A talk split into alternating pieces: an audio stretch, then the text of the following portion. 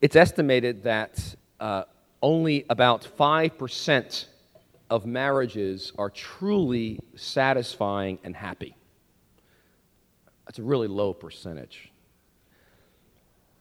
In fact, think of your heart and think of a splinter that you've had in your foot.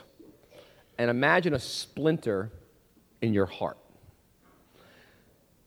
In most other marriages, the weight of disappointment and the thought of the dreadful mistake that one has made is carried around constantly like a splinter in the heart. And it's also considered a pretty established fact that the heartbreak of a failed love relationship, even in a serious dating one, can actually be more stressful or distressful than the death of someone. In fact, some say it's perhaps the most traumatic experience that one goes through because of the abandonment, the repression of even the normal grieving process often we don't go through, and then as well it's just a fantasy of this thing happening beautifully in a reunion and all being great. And we talk a lot about intimacy. We throw the word around a lot. The dictionary definition is intimacy is a close, familiar, usually affectionate, loving, personal relationship. I'll say that again because we throw the word intimacy around a lot. And the series we're doing is called Building Intimacy. It's a close, familiar, usually affectionate, loving, personal relationship. And we long for that. We long for intimacy, a deep, close, personal relationship with God.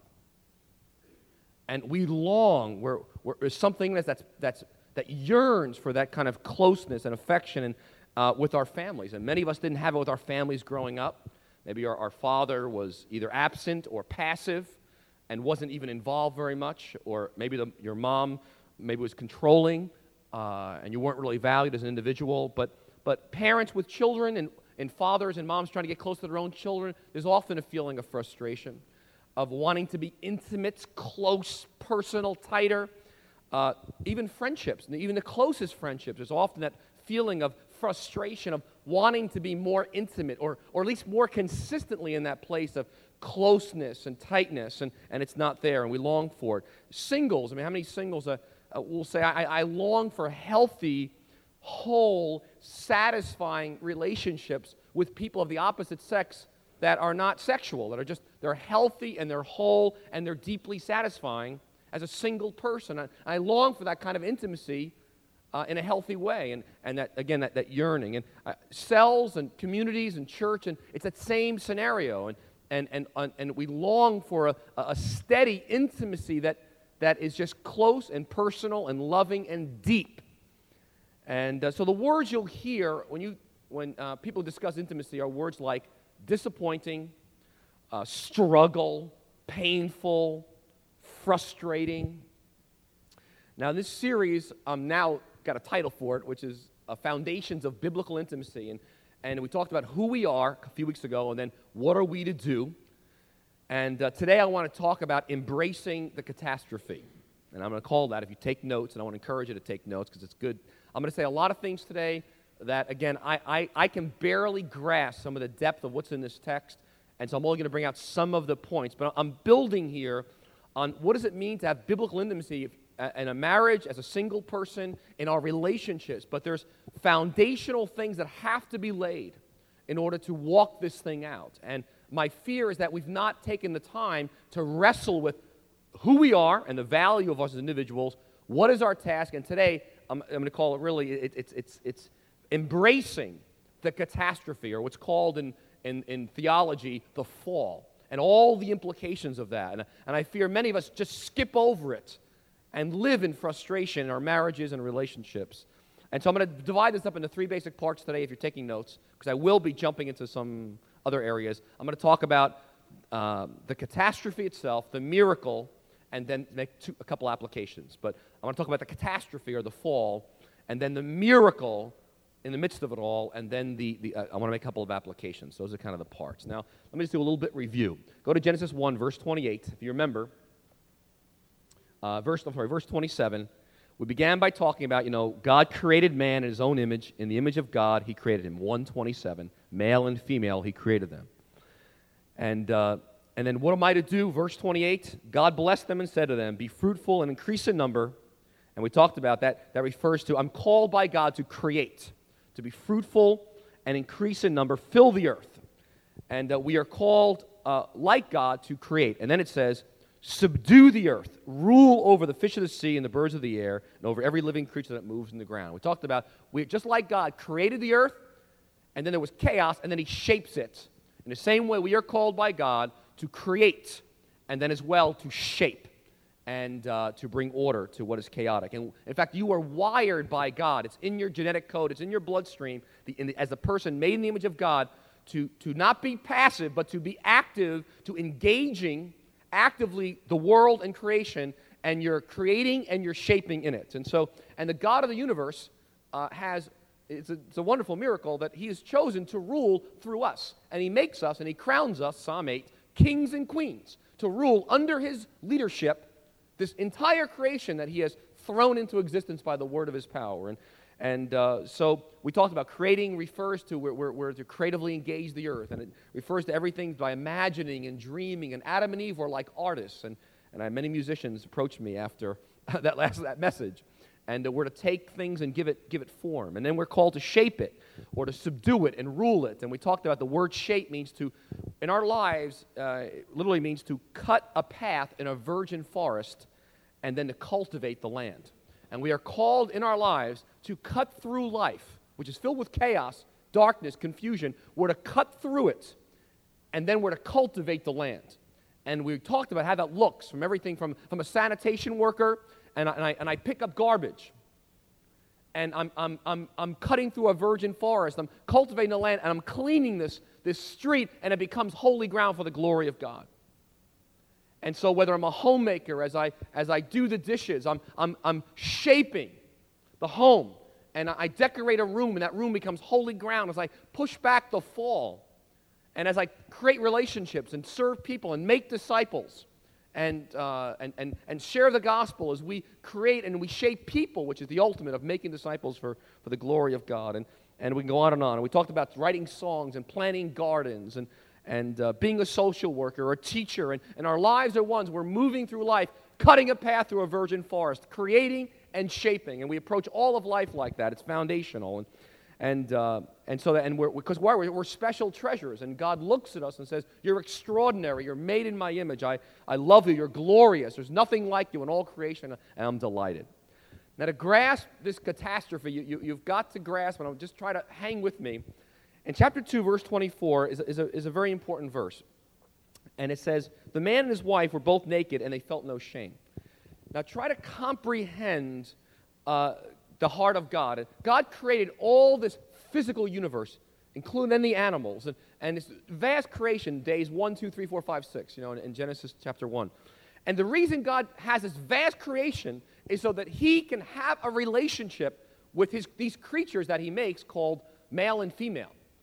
And that somehow this God of the universe so longs and is passionate for relationship with humans. He doesn't need it, but he longs for it. And so the purpose of all of creation was to create a home for us, and in which he and us could have a relationship one with another. And in fact, if you read Genesis 1 and 2, what you have in the garden is you've got three beings in deep, intimate relationship. You've got God, you have Adam, and you have Eve. Adam and Eve are having profound intimacy, as well as they're both intimately related with God. And so, again, think of a close, personal, familiar, intimate, loving personal relationship. That's intimacy. So for example, their intimacy with God, Adam and Eve, was carefree and fulfilling. It was just that they could walk in the cool of the garden and just have fellowship with God, perfect fellowship with God. In fact, verse 8 of chapter 3, when the Lord comes in the garden, he says, the man and his wife heard the sound of the Lord God as he was walking in the garden. I mean, their relationship with God is God is walking in the garden, and they're able to hear him and feel him. In fact, literally, it's not translated well in the NIV. It says, in verse 8, they hide themselves from the face of the Lord our God. And the face is in fact, there's an interesting word study on just the face, but her face refers to the most extraordinary revealing of a person's personality and disposition and moods. And so their lives were lived in such intimacy with God. Just try to try to transport yourself for a moment in the garden before sin, and that they lived in such an intimacy with their Creator God who had made a covenant, a commitment to them of relationship, and they saw His face constantly, and they basked in a perfect relationship, and they gloried in His personality, and they knew the Lord so intimately and personally and closely and beautifully. And that's why it says in Revelations 21 and 22 that when Jesus returns and there's a new heaven and a new earth, there will no longer be any curse. There will be no more mourning, no more crying, no more tears, and no more pain, but that we will see His face. And we will reign forever.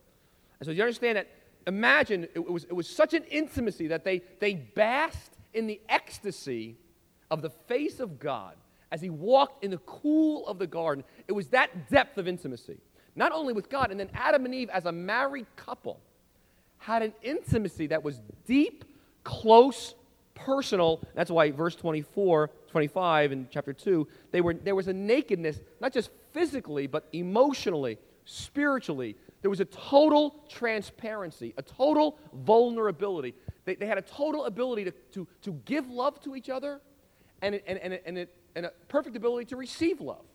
They were able to know each other fully and be known fully. There was no barriers. There was no burglar alarm systems.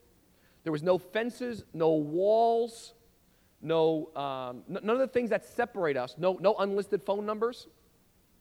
It was total transparency, perfect intimacy as a married couple, and no shame and no guilt. It's just a beautiful image of the intimacy. I was reading about a couple that a few weeks ago celebrated their 80th anniversary, wedding anniversary. The guy Edmund Sobieski from Schenectady is 103. His wife is 100. Now, 80 years is a long time to be married. Now, you say, well, they know each other. You know, well, again, I don't know their relationship, but the fact that you can predict your spouse's behavior because you've lived together 80 years does not mean you know your spouse. Just because you can predict their behavior. That's a very different thing. Knowing really the insides of that person and them knowing the insides of you, that's intimacy. Are you following me, everybody? It's not an issue of how much time you've been with the person. It's not an issue of, I forget, all right?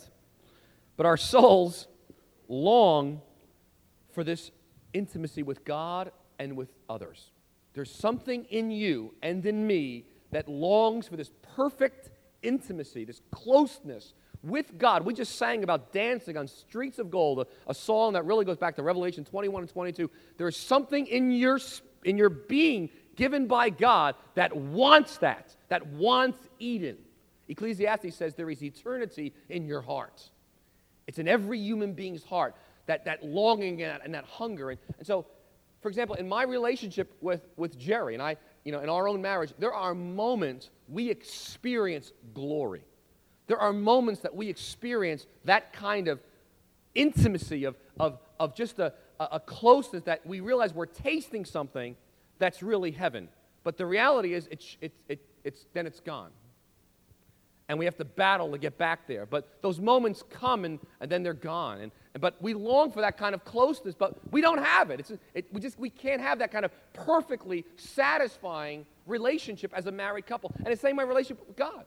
There are moments that I can be caught up in worship or just in the Word or just I'm just this is it. But you know something, and then it's gone.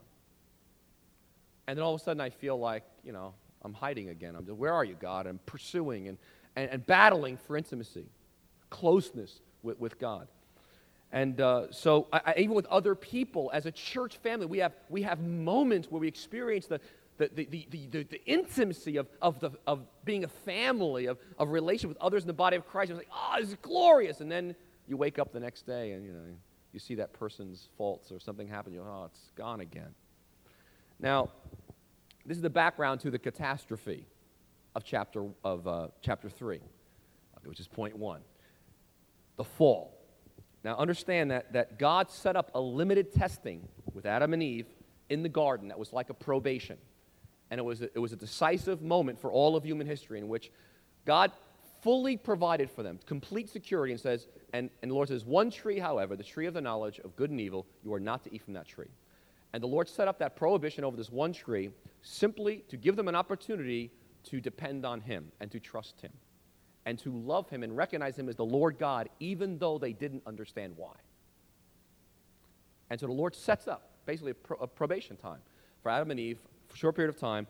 And there are representatives, and as the head of the human race, our representatives that went before us on our behalf. Now, in addition to creating and shaping, this was going to be a testing time. And so Satan was going to come in.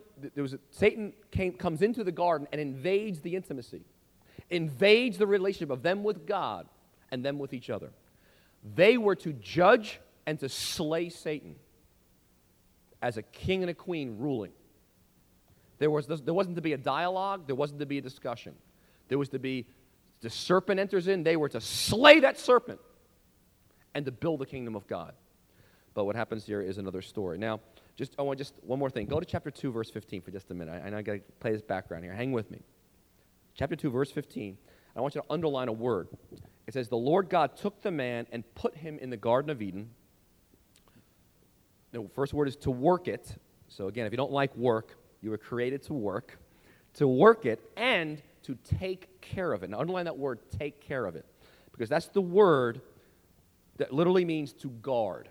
They were to guard the garden. Now, now that same word in Hebrew is used in chapter 3. Go to chapter 3 now, verse 24. Because you'll understand now what their task was. It says, after he drove the man out, I'm in chapter 3, verse 24, he placed him on the east side of the Garden of Eden, cherubim and a flashing sword flashing back and forth to guard the way to the tree of life. That's the same word, to take care of. Underline that word, guard, okay? They were to guard, just like the cherubim were guarding that Adam and Eve could not get back in the garden, they were to guard the garden from any intrusion from the evil one. You catch that? So a part of our life task is to guard that which God has given us. And that's a whole other message. But they were to defend against the intrusion of Satan. And what happens is Adam becomes passive and silent. He does not open his mouth. Eve believes a lie. Now, Eve was also passive, and Adam also believed a lie. But at least in the text, there's a little more emphasis on the passivity of Adam. And there's a little more emphasis on Eve believing a lie. You can say it's 51%, 49%. But both of them were passive, and both believed a lie. It's just very interesting because if you look at many men today, men struggle an awful lot with being passive. And there are men who are very aggressive in their business, in the business world, making money, following sports teams, but have no energy for shaping and creating energy to their marriages or to their families.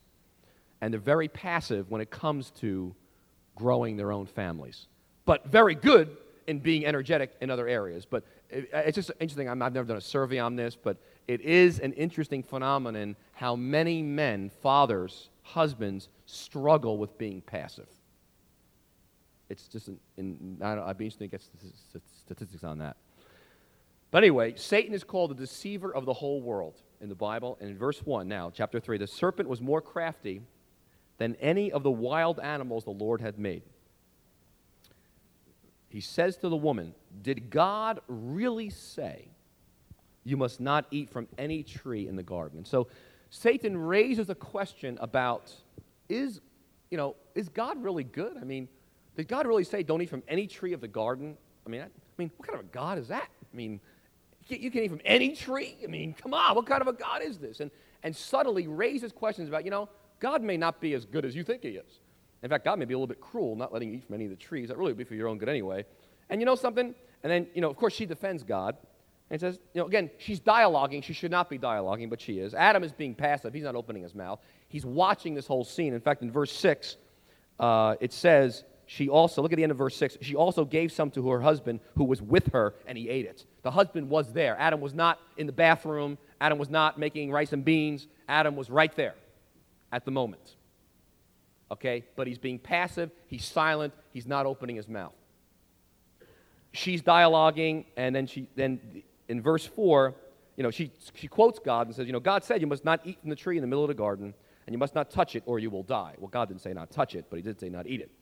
Verse 4, and he says, you won't die, for God knows that when you eat it, your eyes will be open. And so again, she basically he's encouraging Eve, you know, that's not the lie. You're not going to die to sowing and reaping stuff. Eat it. And you know something? She eats it and she doesn't die, at least instantly anyway. In fact, Adam didn't either. Adam lived till 930 years old. He didn't die for a long time. I mean, he died spiritually, and in fact, what Satan said was half true. In fact, Satan's full of half-truths here. That's what's so interesting. It's half-truths. It's when someone says, oh, you got to receive the truth, but there's lies in it. It's a lie. Do you understand? Satan's saying some truth, but there's also some lie in it. And so, you know, he says your eyes will be open. Well, their eyes were open. They saw their shame for the first time, you know. And so basically he encourages Eve, he says, listen, Eve, take control of your life, you know, and decide for yourself what's going to help you and hinder you. Because you know something? I'm not sure God's got your best interest at heart anyway. So he encourages Eve, take control of your life, be independent. She goes, you're right. I'll take that tree. It looks like it'll help me. I'm going to eat from it. And it was so easy. Do you ever find it's really easy to sin? I love it. It says she takes it and eats it. That's all. I'm in verse 9. She saw the food was good, and she takes it and eats it. I mean, it can't be that bad. It was so easy to commit the sin anyway. Did you find that? It's so easy to sin. Just take it and eat it. It's so simple. It can't be against God, and God wouldn't have made it so easy. God's got to be allowing this somewhere. I mean, the incredible simplicity of just taking the fruit and eating it is what, to me, is so shocking. Because it's not a big deal. It wasn't like they had a plot and plan. I mean, they're just not ruling anymore. They're not shaping. They're not creating. They're not engaging the creation. They're not judging Satan. They're just flowing along, dialoguing. Adam's passive. She's believing lies. She's passive. He's believing lies.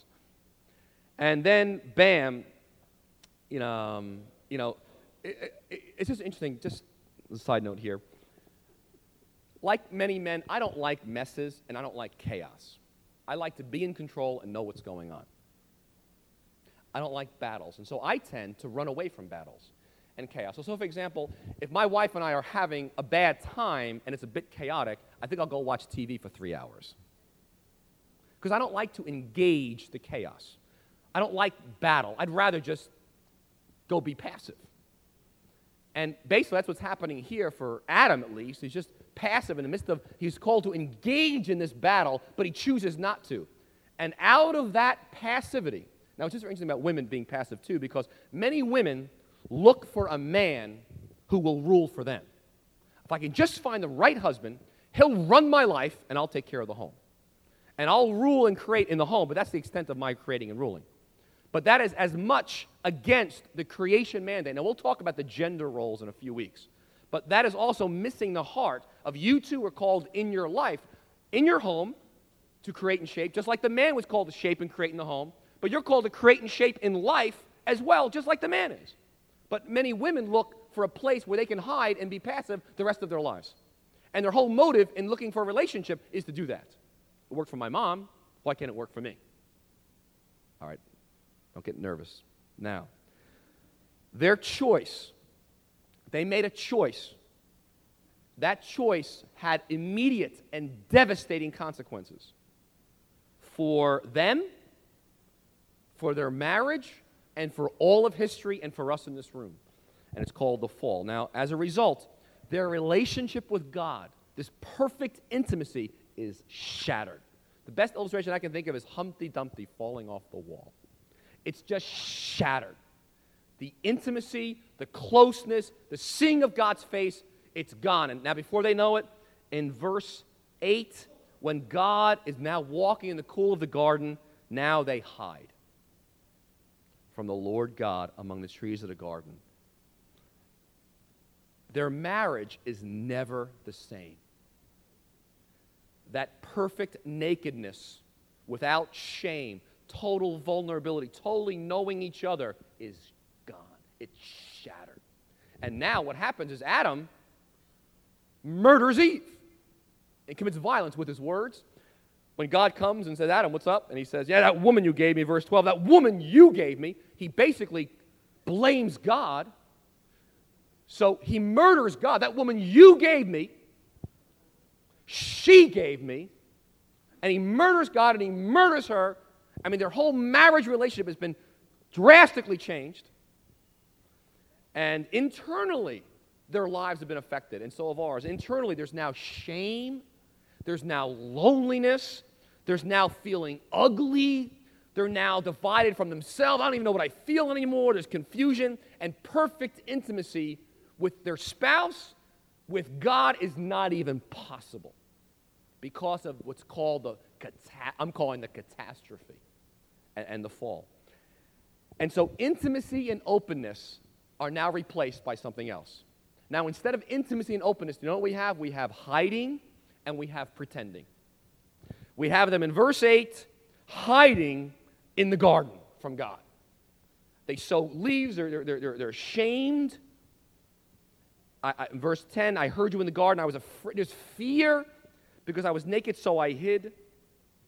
There's now distance in relationships. There's now pain in relationships. There's now, and who told you were naked? And then it goes on and on. But the relational barrier is so great with God. The betrayal, I don't know how to communicate the betrayal. It's like they spat in God's face. The break of the relationship with God was so great that they have to be ejected from the Garden of Eden. God has to remove them out. And he puts a cherubim or an angel at the gate. So they can't get to the tree of life. And the point is this, there is no more of that closeness and intimacy. It's gone. There's been a betrayal. There's been a violence to it. And now for man and woman to get to God, it's now impossible. You can't get to God anymore unless God makes a way. But you can't. There's now, to get to the Holy of Holies, it's over because of the catastrophe. Now, this is so heavy. You've got to just kind of, I know this is not, follow God and get a Cadillac message. But there's something in our bloodstream as children of Adam and Eve, of rebellion, that sin is not wanting to trust God. Sin is saying, I can know what's best for my life. It's that refusal to trust God. And you see, God made us as his creatures to be totally dependent on him. And you know something? We don't like that. God made you to depend on him totally in your life. There's something else, we don't like that. And we rebel against it. That's why in Romans chapter 3, Paul spends all this time talking about sin. The fact that all have sinned. There are no exceptions. All have turned aside. All have gone their own way. All have exchanged idols to replace worshiping God. And because we don't see the weight of even our own sin. We don't feel it. We say, I'm not that bad. But you see, nothing is free from the impact of sin. Your intellect as you make decisions, your emotions, your will. There is nothing about you or me that is totally free from the impact of the fall and the catastrophe. You've got to hear that, or else, because it has enormous implications for the way you approach every relationship you have, especially if you're married.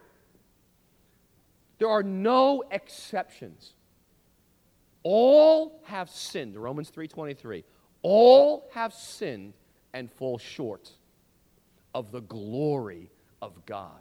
Everybody falls short of that glory of God. Now, that's the catastrophe. Now, here's the miracle. You're saying, thank God, there's a miracle in here. The miracle is that they live. That's the miracle. Do you understand? God could have abandoned them and say, you know something, guys? I am washing my hands of this mess. You have made your decision. And this is your now ball game. Or he could have ejected them out of the garden and said, now you're on your own. I'm going to create two new people and we'll start all over again. Or you know what God could have done? God could have, and really as a holy God, just killed them on the spot. Ended it right there. But he doesn't. And this, friends, is where I pray, Holy Spirit, just make this text real to you. The great miracle of this text is verse 8 and verse 9. It's when God comes into the garden. God knows what's going on. He knows what's happened. And the Lord God, as he's walking in the garden in the cool of the day, this is their husband, their bridegroom father, who created them and made a covenant with them, made a commitment with them, whose heart is now broken. He doesn't abandon them. He doesn't kill them. He doesn't do violence to them like they're going to do to him. But God comes in the garden. He walks and he says, "Where are you?" God knows where they are. It's like me playing with my daughter Faith. She's 5 years old. We play hide and seek. I know where she is. But I'm like, "Faith, where are you?" You know, but I want her to come out and expose herself, you know, and I want to hug her, you know. And God's saying, "Where are you?" Because God wants them to come out. God wants relationship. God's pursuing him. And he goes, "Where are you?" And he answers, "I heard you in the garden, and I was afraid, and because I was afraid, so I hid." God doesn't come angry. He doesn't come as an inquisitor. He comes passionate for his creatures and says, "Where are you?" I want you to just hear that voice. God comes and says, "Where are you?" And he's coming after Adam. Because Adam and Eve are hiding in the bushes. And they're ashamed, and they're embarrassed, and they're fearful. They're protecting themselves. And God is passionately pursuing them. Where are you? He's trying to get them out. He's trying to get this relationship going. And they doubted God's goodness. They rejected his care. They put their security in their own decisions versus God. And then they clothed themselves, put some fig leaves on. But then in verse 21, God makes garments of skin for Adam and his wife. And God clothes them. God doesn't just go after them. God clothes them. Verse 21 is an amazing verse. They had clothed themselves, but it wasn't sufficient. But God makes some clothes, and he puts it on them for their shame. And then verse 21. In verse 15, God prophesies when he speaks to the serpent and says, "I will put enmity between you and the woman and between your offspring and hers, and he will crush your head and you will strike his heel." God does for them what they can't do for themselves. God pursues them, and God is making a way for them to get back into relationship. God gives them clothing. God predicts the Messiah is going to come. He sheds the blood. He gives them the clothing. He dresses them up. He pursues them, and he says, "I want you." And he just the miracle is that he makes a path back. The miracle is that God makes a path for them and for you to have intimacy with him. God makes a path that you can have intimacy with your spouse. God makes a path that you can have intimacy with your friends. God makes a path that we can have an intimacy, a closeness, and a personal relationship here, one with the other, that otherwise would be impossible. He makes a way, and he pursues us, and most importantly, for our relationship with him. Now that's the history of all of humanity, is the history of God pursuing humanity. You know that message that was given, some of you here second service last week, Jackie preached, her message was repent. That is the message of all of human history.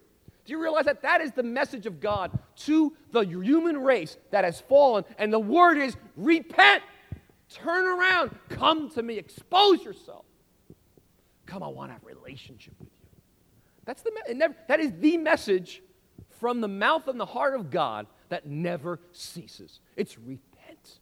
It's turn. Come on out from hiding. Don't be afraid. Don't be ashamed. Don't protect yourself. Now, let me close with two applications. The first is this. Embrace the curse. Okay, let me explain that. Embrace the curse. Embrace the fall. Some people say, "Oh, praise the Lord, glory to God, everything's great. My relationship with God's perfect. My marriage is doing great. Church is awesome. You know, just God, glory, all this stuff." And you know something? That is a lie. That is a lie. Hear me on that. We have not been transported out of this world to heaven yet. We are living in this world. It's a fallen world, and we're not in heaven. Sin affects our marriages. Sin affects our relationships as single people. Marriage exists in a world that's dangerous and sinful. As single people, you're walking out your relationship with other people in a world that's dangerous and sinful. And so we're creating and shaping and subduing the earth in that kind of a world. Life is a battle. It is. It's the nature of the world in which we live. And you need to embrace that. Yes, I long for heaven, but this world is a dangerous place to live in. It's dangerous here. It's heavy. You get hurt out here. And so don't run away from the hardships and the disappointments of life, because life is filled with hardship and disappointment. That is part of the curse. That is part of the catastrophe. And for some reason, people find God, and they think for some reason they're now in heaven. You are not. You are here. And God has left you here to battle in your marriage for intimacy. And God has made a way for that to happen. To battle for intimacy with God, and God has made a way for that to happen. And He pursues you. To battle in your friendships, in your cell groups, in our community. To battle to be the church that God's called us to be. It is a battle, friends. But God has made a way for that to happen. But are there disappointments and hardships? No question about it. You know, I long for that naked, pure relationship with God. I long for it. I long for it with, you know, with Jerry. And, you know, Augustine said, "You've made us for yourself, O God, and we shall never find peace until..." No, he prayed this to God. "God, you have made us for yourself," he said, he prayed, "and our hearts will find no peace until they rest in you." In other words, I don't want to pretend that I have heaven now, because I don't. You know, I enjoy my marriage with Jerry immensely, okay? It is not going to be perfect in all that I want it to be. It's not, because of the catastrophe. It's just not. Doesn't mean we don't, we're working hard at being the couple God wants us to be and experience that kind of 2 verse 24. Yes, and I long for that. My heart's yearning for heaven. My heart's yearning for that, for a relationship with God that is that close. And I taste it at times. But the reality is I live in this world and there's often frustration and disappointment. Now here's your choice. Here's the choice. When I say embrace the curse, here's the choice you have to make. You can pretend, and you can hide in the bushes, and you can make believe everything's beautiful. Or you can be broken by the reality of the curse, broken by the fact of, except that God enables me, I'm lost. I am broken by the reality of the situation, and it drives me to depend on God. I am broken, and I surrender to God. That's the other choice. Pretend and hide, and many people choose to pretend and hide, medicate themselves from the pain of life. Some use religion, some use drugs, some use TV, some use sports. You can hide into anything, work, make money, be whatever you want to medicate yourself with to hide from the pain and difficulty of life. Or you can be broken by God, by this reality, and ask the Spirit of God to empower you to now move forward to create and shape as the woman and as the man that God has made you to be. So the first is just embracing the curse, and it's a very important point, which we'll come back to. The second is this, is to come out. The second application, I'll close with this, is to come out. God invites you to come out. Picture in verse 9, Adam and Eve are hiding in the bushes. They're ashamed. I believe all of us, to a certain degree, are in the bushes. Hiding, shamed, afraid of exposure. I mean, do I want to be that naked in front of God? Do I want to be that naked in front of you? I mean, that's really scary. And, you know, some of us in this room, we've been through all kinds of things. Abortions, we've hated, we've murdered, we've committed adultery. Some here are full-fledged Pharisees. Others rob God. You've trusted in yourself, not God. You're a prodigal daughter who's run away to do your own thing. You knew God. You're a prodigal son. You ran away doing your own thing. You've not used your gifts.